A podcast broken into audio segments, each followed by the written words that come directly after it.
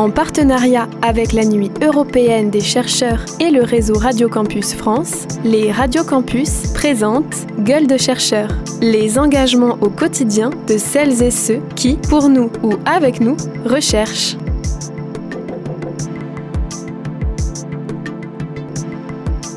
En lien avec la Nuit européenne des chercheurs, l'émission Univox, programme commun de vos radiocampus, se transforme. Univox Gueule de chercheurs est une série de cinq portraits de chercheurs et chercheuses. Ils présentent leur parcours, leurs aspirations et leurs projets. Une façon de mesurer la richesse et la diversité de la recherche en France. Aujourd'hui, rencontre avec Louise Bernard, doctorante en sciences à l'IAE de La Rochelle et découverte de son projet de recherche-création.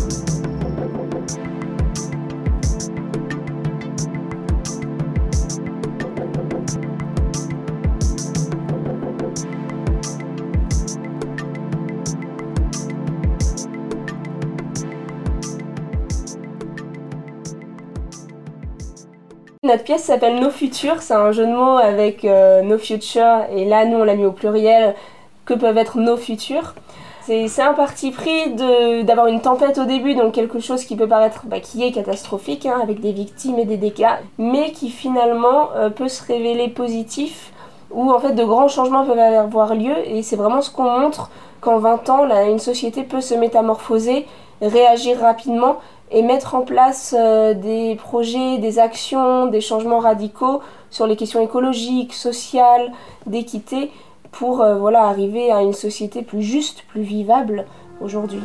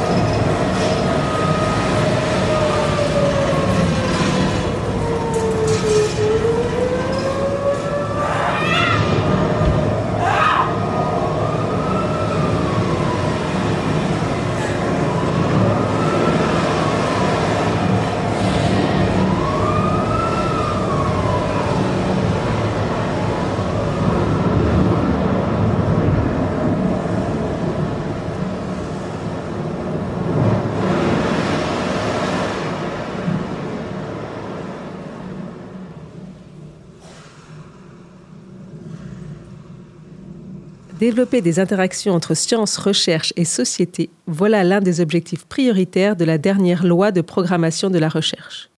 Au-delà de la réponse aux grands défis auxquels nous faisons face, rénover la place de la science dans la société est également un impératif pour l'avenir de notre démocratie. Cela implique une évolution de la posture des scientifiques dans leur relation avec les citoyens. Ils ne peuvent plus se contenter d'affirmer une parole scientifique qui serait reçue comme une vérité descendante par des citoyens passifs. Ils doivent s'engager dans un véritable dialogue où s'expriment non seulement les savoirs scientifiques, mais aussi les analyses de leurs limites, les doutes ou les questions qu'ils soulèvent. Pour les scientifiques, ce nouveau mode de relation, plus riche et plus interactif, exige de se mettre davantage à l'écoute des attentes et des questions de la société. Pour les citoyens, il suppose d'avoir accès à une information de qualité leur permettant de comprendre les avancées scientifiques et technologiques, de discuter de leurs enjeux et d'y participer. C'est pleinement dans cette démarche que s'inscrit le travail de Louise Bernard. Je suis Louise Bernard, je suis étudiante à l'Université de La Rochelle, je suis en doctorat en sciences de gestion et j'étudie euh, le territoire zéro carbone de La Rochelle et en particulier comment l'art et les récits peuvent être un moyen de mobiliser euh, les citoyens autour euh, de projets de ce type. Et en fait, c'est vraiment des méthodes qualitatives de recherche. Donc, on n'est pas sur des recherches où on va faire des enquêtes à un grand nombre avec des méthodes quantitatives, mais vraiment de l'analyse de données qualitatives donc voilà, des notes de terrain, l'analyse de, l'écriture qui a été faite, l'analyse du ressenti des comédiens, de par exemple l'échange qu'on a eu à la fin également, de tous ces retours, Puis il y a également un petit questionnaire du public pour venir compléter un petit peu toutes ces données et compléter la recherche. Et c'est ce qu'on appelle une recherche ethnographique où on est vraiment inséré dans son terrain et où la chercheuse, moi, et actrice aussi euh, du projet, est complètement euh, impliquée, euh, même émotionnellement, dans, dans, ce qui se passe. Premier titre ce soir dans nos développements sur la tempête Gilles-Wim, plus grosse tempête jamais enregistrée sur le territoire français, a touché toute la côte atlantique dans la nuit. Les secours recherchent activement les victimes et de nombreux dégâts matériels sont à morts, des centaines de blessés, c'est le bilan provisoire de la tempête Gilles-Louis. 48 heures. Sécheresse, inondation, tempête, les événements climatiques extrêmes se multiplient. Tu vois, euh, par endroits, le paysage est complètement modifié. Ça fait quoi 50 jours qu'il n'a pas plu? Non mais franchement, on savait que ça pouvait arriver à tout moment, mais là... Je pense que le trait de côte, il a dû reculer euh, de plus de 35 mètres. Euh, ça annonce pas vraiment bon pour les maquiner. Des millions de personnes dans les rues en marge de la 28e COP climat. Le mouvement s'intensifie dans le monde entier. Oh, J'ai l'impression d'entendre parler que de la loi sur la restriction des jets privés. Euh, plages couvertes de gens cherchant à changer de couleur de peau, c'est quand même très dénigrant. On va peut-être un peu d'attente car c'est assez saturé. En 2028. Jusqu'à ce que la neutralité carbone soit atteinte, qui aurait pu prédire le bilan carbone moyen des citoyennes et citoyens français passerait sur 5 tonnes d'émissions de CO2 par Parlement européen déclare l'état d'urgence climatique sans transition géohistorique, la Terre compte dès à présent 10 milliards d'habitants.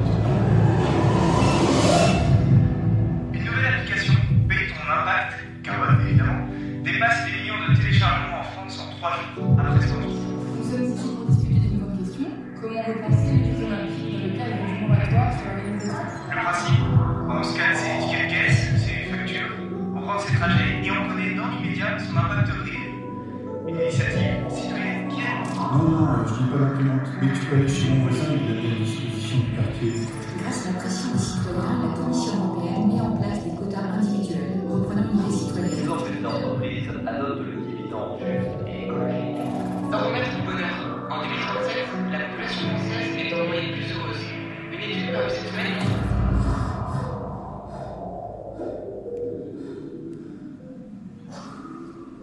Gueule de chercheur. Et la naissance du projet, bah, c'était vraiment dans le cadre du projet de thèse, comment mobiliser les gens et comment utiliser l'art. Faisant un peu de théâtre et aimant beaucoup ça, je me suis dit pourquoi pas essayer d'allier le projet Territoire Zéro Carbone avec le théâtre en faisant une adaptation théâtrale des récits de La Rochelle en 2040. Et donc voilà, j'ai un peu essayé de rassembler des étudiants autour de ce projet-là que je connaissais déjà ou pas. Ça s'est fait aussi par le bouche à oreille qui avaient tous un petit peu fait du théâtre plus ou moins, qui étaient plus ou moins intéressés par ces questions, mais qui ont tous été motivés pour reprendre ce projet-là. La communauté d'agglomération de La Rochelle porte le projet Territoire zéro carbone, devenir la première agglomération littorale neutre en carbone. L'objectif, mobiliser particuliers, entreprises, associations, collectivités autour du but commun, parvenir d'ici 20 ans à la neutralité carbone de son territoire. Dans ce cadre, une quinzaine de récits ont été écrits mettant en scène des personnages fictifs vivant sur le territoire de La Rochelle en 2040. Ils décrivent une société sobre en carbone, résiliente, adaptée au changement climatique et respectueuse des écosystèmes. Ces récits ont été écrits en partenariat avec le laboratoire du Centre de gestion de La Rochelle. Ils ont inspiré le travail de Louise Bernard. Nous sommes en 2040. Johan, Janice, Jean-Baptiste et leurs camarades vivent dans l'agglomération de La Rochelle, un territoire neutre en carbone. Ils vous invitent à vous questionner sur vos modes de vie, à cheminer vers un ou des changements d'habitude. Ces habitants nous parlent de leur métier, de leur nouvelle vie, de leur réussite ou de leur difficulté à atteindre cet objectif de neutralité carbone. Je suis Jacinthe, je travaille ici sur le chantier naval, sur la gestion de fin de vie des bateaux. L'idée, c'est de valoriser un maximum de matériaux. Ça permet ainsi à la communauté de faire des économies en termes environnementaux et financiers. On recycle même des navires euh, maintenant. autour de 2020, euh, on est allé passer l'été dans le sud du Portugal, vers Faro. C'était une version de la côte atlantique que je ne connaissais pas en fait. Il y avait de fortes températures et le vent marin les rendait quand même supportables. Et ben maintenant à La Rochelle, on a, on a ce climat-là. Et euh, parfois, je me dis que, c'est trop tard, en fait, qu'on ne pourra jamais sauver l'océan. C'est un petit peu déprimant comme, euh, comme vision. Donc, à, mon niveau, je suis quand même contente de pouvoir participer au recyclage. Je suis Janice, j'ai 43 ans. Je suis née en 1997 à La Rochelle. À la sortie de mon master à l'IAE, j'ai repris l'agence immobilière de ma mère. C'était en 2022. L'océan a gagné du terrain sur les terres. Au fur et à mesure des années, les mutations géographiques de l'agglomération ont fait évoluer mon métier et mon positionnement. Mon agence à moi, maintenant, c'est un bureau à la maison. J'ai des mandataires sur le terrain qui trouvent des biens et moi, je gère le reste derrière mes écrans. La montée des eaux et l'érosion des côtes des 20 dernières années ont eu pour conséquence un boom des constructions à énergie passive. La performance énergétique des bâtiments aujourd'hui a été considérablement améliorée. Les boîtes de BTP ont bien joué le jeu. Non seulement on a su créer des bâtiments passifs, mais aujourd'hui on a du bâti qui sait créer de l'énergie. Chaque logement, même dans le collectif, peut générer sa propre énergie et donc dégager des revenus. Et ça, c'est très nouveau. Ah ben moi, c'est Jean-Baptiste. L'année prochaine, j'aurai 60 ans et euh, dans une ancienne vie, je vivais à Paris. J'étais réalisateur de publicité. Quand je suis arrivé vers la quarantaine, ben, j'ai décidé de faire autre chose. J'avais vraiment besoin de faire quelque chose de plus simple, au contact de la nature et ancré vers des relations avec les autres. Ma vie avant Paris, c'était à Angoulins-sur-Mer. Ouais, j'ai grandi là-bas jusqu'à la fin du lycée. Et puis, bah ouais, après, je suis parti. Et avec le temps, je suis revenu. À la base, mon projet était de construire des loges de tourisme dans des cabanes de pêcheurs, mais la côte n'est vraiment pas faite pour ça. Et avec la montée des eaux qui était annoncée, ça aurait vraiment périclité. Finalement, avec ma compagne, on a acheté un terrain plus dans les terres, on a commencé à planter des arbres et ensuite on a monté nos premières cabanes en bois. On propose aussi aux visiteurs et aux riverains des paniers de fruits et de légumes de saison et un circuit de proximité. Tout est produit dans un rayon de 50 km. C'est un plaisir de faire du local. Voilà, on peut être curieux et inventif d'une voie recette parce que les produits sont plus diversifiés qu'autrefois avec le tout céréalier. Ceux qu'on choisit, en tout cas, sont vraiment de qualité. Cette année, par exemple, on a beaucoup de sorgho gras. On mange aussi beaucoup moins de nourriture carnée. Avec les changements climatiques qui influent sur les productions alimentaires, on prévoit à très très très court terme. On travaille vraiment avec notre territoire et nos fournisseurs. Univox, le rendez-vous du monde étudiant sur Radio Campus. À quoi pourrait ressembler notre territoire dans 20 ans s'interroge la pièce. Peut-on imaginer un futur désirable et réaliste tenant compte des limites planétaires, plus juste et équitable, respectueux des humains et des non-humains? L'histoire est celle de Sarah, 24 ans, artiste, heureuse dans son couple avec Alice. Elle se retrouve dans une violente tempête qui la plonge dans le coma. Sarah se réveille 17 ans plus tard dans un monde complètement métamorphosé suite aux catastrophes climatiques et aux urgences sociales qu'elles ont engendrées. Plus d'entraide et une nouvelle relation au vivant. Elle va chercher à retrouver sa place dans cette société nouvelle. Nous pensons que vous êtes capable d'entendre certaines choses nécessaires à votre réinsertion dans ce monde. Voilà, Sarah, euh, le coma dont vous sortez a duré 17 ans et il y a beaucoup de choses que vous allez devoir affronter. Tout d'abord physiquement, vous n'êtes plus le même. Il va falloir apprendre à utiliser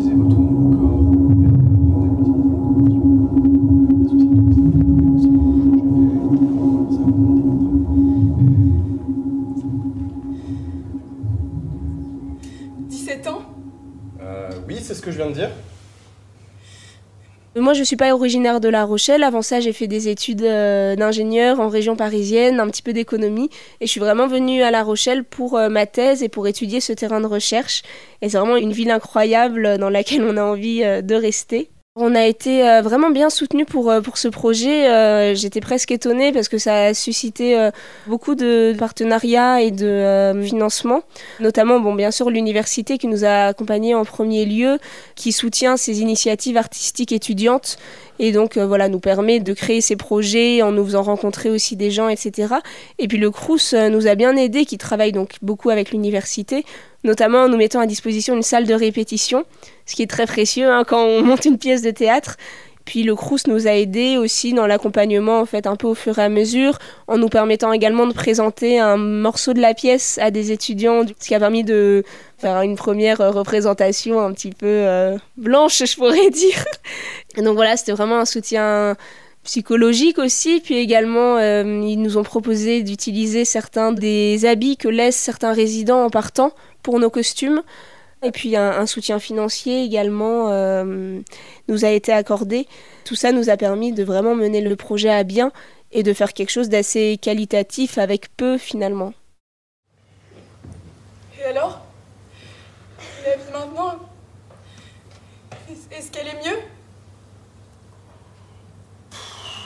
Alors là, mieux. Ça, vous en serez seul jugeant. Et, et vous Est-ce qu'elle vous convient? Alors Sarah, si vous voulez mon avis, je ne vais pas vous mentir. On est très loin des rêves que j'avais quand j'étais plus jeune. C'est bien dommage, parce que j'y ai cru un moment au véhicule volant. Les, les avions? Non, un peu de sérieux. Les voitures ou les motos. Partir. Traverser les continents, les océans. Aller en Nouvelle-Zélande dans mon petit van violet. Et puis maintenant, on est plus sur sobriété et quota carbone, et il faut croire que ça plaît à certains. On m'avait toujours vendu que si je travaillais bien, j'aurais une belle maison avec la totale. Belle piscine, grand jardin, des voyages à l'autre bout du monde sur des plages de sable fin. Et maintenant tout ça est difficile à avoir, ou alors il faut faire face à la pression sociale. Alors je comprends hein, que tout ce qu'on a fait, on l'a fait pour nous, pour le bien de l'humanité. Mais bon, qu'est-ce que ça me fait chier de devoir mettre de côté tout ce dont on m'a fait rêver? Dans cette pièce de théâtre, les éléments de décor sont faits maison dans une démarche éco-responsable, favorisant au maximum le réemploi et l'achat d'occasion. C'est sûr que quand on commence une démarche comme ça, il faut être cohérent et donc il faut que ce soit logique également dans la construction des décors, des costumes, parce que si on fait une pièce qui parle d'écologie, qui a un impact carbone énorme, c'est pas très logique.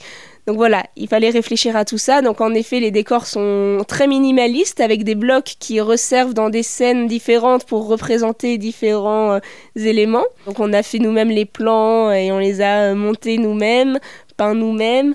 Pareil, les costumes, bah, pour le coup, on avait beaucoup de choses déjà chez nous, puis on a complété avec ce qu'on trouvait en friperie ou au crous. Et finalement, on se rend compte qu'on peut faire euh, beaucoup avec peu. Les lumières aussi aident beaucoup. Le jeu de lumière peut permettre de créer des ambiances finalement euh, avec peu de moyens. Et puis, on a aussi tout un travail sur le son. Un étudiant, euh, Marc, qui est en master audiovisuel, qui a créé les sons de la pièce et des musiques aussi qui habillent, je pense, beaucoup l'espace et nous permettent de nous projeter beaucoup plus facilement.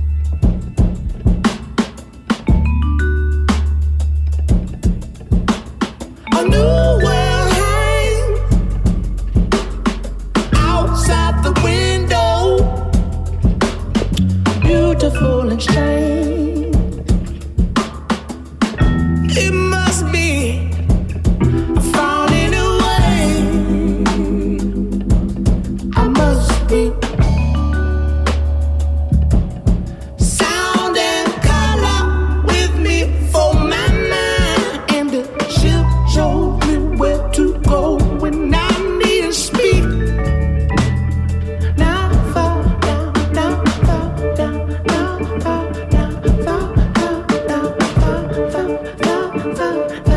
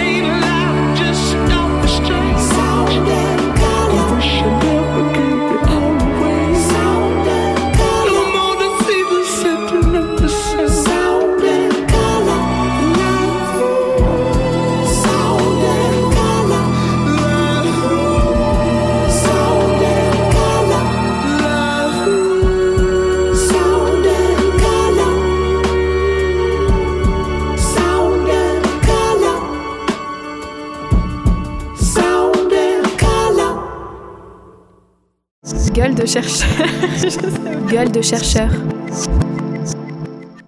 Nos futurs ou No Future, c'est le titre de la pièce de théâtre portée par Louise Bernard et l'équipe d'étudiants et d'étudiantes qui l'entourent. C'est aussi la thématique de la Nuit européenne des chercheurs 2023, présentée ainsi. Au siècle dernier, lorsqu'on parlait de futur, on imaginait des voitures volantes, un monde rempli de technologies.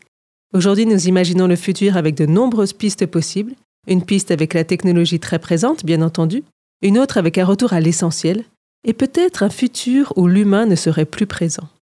Toutes ces pistes sont des hypothèses amenées par des chercheuses et des chercheurs qui construisent le futur. La recherche et ses dizaines de disciplines offre un panel de voix et d'idées pour l'avenir. Je ne sais pas vraiment comment je m'imagine 2040, d'autant plus que là on a écrit euh, vraiment à trois hein, avec Enora et Amélie. Donc euh, c'est vraiment une vision commune, puis la vision de l'ensemble du groupe. Donc finalement je me pose assez peu la question de ma vision et mon ressenti. Je pense pas être éco-anxieuse, peut-être davantage éco-furieuse. Je comprends les gens qui ressentent de l'anxiété, mais euh, je pense que nous, on est beaucoup à avoir les moyens d'agir et de se mobiliser pour euh, d'autres qui ne les ont peut-être pas. Donc voilà, euh, il faut peut-être essayer de dépasser ce moment d'anxiété pour justement s'engager. Et en fait, tous les étudiants qui sont avec nous là dans le projet, ils nous disent euh, faire ce projet, ça m'a permis un peu de soigner mon éco-anxiété et de me mettre à l'action et d'échanger avec le public, avoir des retours. Ça permet de ne plus se sentir seul. Donc je pense qu'il faut vraiment essayer de ne pas rester isolé et échanger. En fait, c'est ça qui nous enrichit. Bon appétit. Merci toi aussi. Tu ne remarques rien? C'est-à-dire? Bah, ton repas? Ouais. Mais il est complètement végétal, ça ne te surprend pas? Pas vraiment, c'était déjà assez répandu comme nourriture en 2020. Mais oui, c'est super. Merci. Ah ouais. Hmm. C'est là que je vois qu'on n'est pas de la même génération. Pour moi, ça a été une vraie découverte. Mais c'est génial Maintenant, je sais ce que je mange. Et ça te crée pas des frustrations? Je veux dire, il n'y a pas des aliments qui te manquent euh Le maïs. Ah oui Oui, avec euh, les problèmes euh, des sécheresses, euh, pas forcément la culture du maïs ici, c'est plutôt ciao. Alors, du coup, je m'en fournis via une euh, filiale clandestine. Mais ça reste entre nous, hein. Non. Après, là, je deal avec ma propre moralité. Le plus important, ça reste quand même de faire plus attention. On fait tous de notre mieux pour s'adapter correctement et améliorer un peu la situation. Hmm. Ouais. On s'adapte. C'est ce que tout le monde me répète. Si je devais donner des conseils euh, à des étudiants et étudiantes, euh, bah, je dirais de, de foncer, profiter de toutes les possibilités que nous offre euh, l'université, le CRUS, de faire des activités associatives, culturelles, nous engager. Voilà, ça peut être difficile quand on est étudiant, on n'a pas tous euh, le même temps, les mêmes ressources, mais je pense qu'il y a toujours euh, possibilité de trouver un petit peu de temps de saisir euh, ces possibilités que nous offre l'université. On a tous des compétences, des capacités euh, qu'on peut développer, des choses à offrir ou des choses à apprendre des autres. Et bah, aller euh, parler à son voisin, essayer de s'engager dans une activité et puis s'amuser. Même si ça a beaucoup déstabilisé mon modèle, que j'ai dû abandonner des rêves, je reconnais que la transition est du bon. J'aime bien râler, mais c'est une belle avancée. Eh, à écrire un monde moins con. Je me souviens de ma colère quand on a vécu ces moments où les catastrophes se sont enchaînées. Je voulais pas de ce monde. Moi, je suis contente de vivre en 2040. Même si, bon, je connaissais pas le monde d'avant, c'est sûr. Mais je l'apprends un peu au collège. On a commencé un cours sur les systèmes d'exploitation humain. Ça, ça m'a retourné le cerveau. J'ai rien compris. Les mœurs du 1er 21e siècle peuvent se définir comme une consommation de masse hyper individualisée. D'un coup, il y a eu besoin de plein de déconstructeurs de bateaux. Et moi, ça m'a arrangé, j'avais pas de boulot. Certains auteurs parlent d'un hédonisme, consumérisme aveugle, aveugle au changement substantiel de l'environnement. Cette période est désignée comme l'ère de la myopie capitalistique. Ça a pris du temps, mais j'y ai cru. Et en choisissant les bonnes espèces, on a retrouvé un sol à peu près fertile. Faire rupture, c'est ça qui m'a rendu libre. Ce que je veux retenir, c'est qu'on n'était pas beaucoup, on n'était pas écoutés. Mais on a cru en nous, en nos valeurs, en notre force. Et surtout, on s'est battu. Alors je le dis à tout le monde maintenant. Si quelque chose vous gêne, écoutez-vous, organisez-vous et agissez. Avoir 20 ans, dans les années 2020, c'était pas facile. Mon rapport aux autres a complètement changé. Tenez, avant je pensais que passé 70 ans, je serais seul, avec peut-être quelques amis, qui auraient pas par les canicules à la Mais pas du tout. Les événements ont fait ressortir le besoin d'agir collectivement. Au fur et à mesure, on a commencé à dire que ça permettait de faire plus de choses. Et puis, surtout, on était bien ensemble. On disait qu'à partir d'un âge, on faisait plus de nouveaux amis. Eh, n'importe quoi, je m'aurais entouré et ça, c'est plaisir. Vraiment, on se sent bien. Il ne faut pas avoir peur de la nouveauté. On va pas se mentir, quand je suis arrivée, c'était pas facile. J'avais beaucoup de mal à me projeter, je vivais dans le stress de devoir repartir ou de devoir tout reconstruire. Mais au fur et à mesure, en voyant ce qu'on pouvait réussir à construire, ça m'a redonné l'espoir. Tout n'est pas fini. Finalement, ce que voulaient ces gens, c'était juste une société plus égalitaire et écologique. Que c'était pas vraiment personnellement qu'ils en avaient. Un jour après la tempête, je suis allée à une réunion dans mon quartier et là-bas quelqu'un a demandé Chacun d'entre vous, est-ce que vous vous êtes réellement remis en question? Est-ce que vous avez réfléchi à ce que vous pouviez faire? Et si vous faisiez tout pour le mettre en place Pour moi, ça a été le début.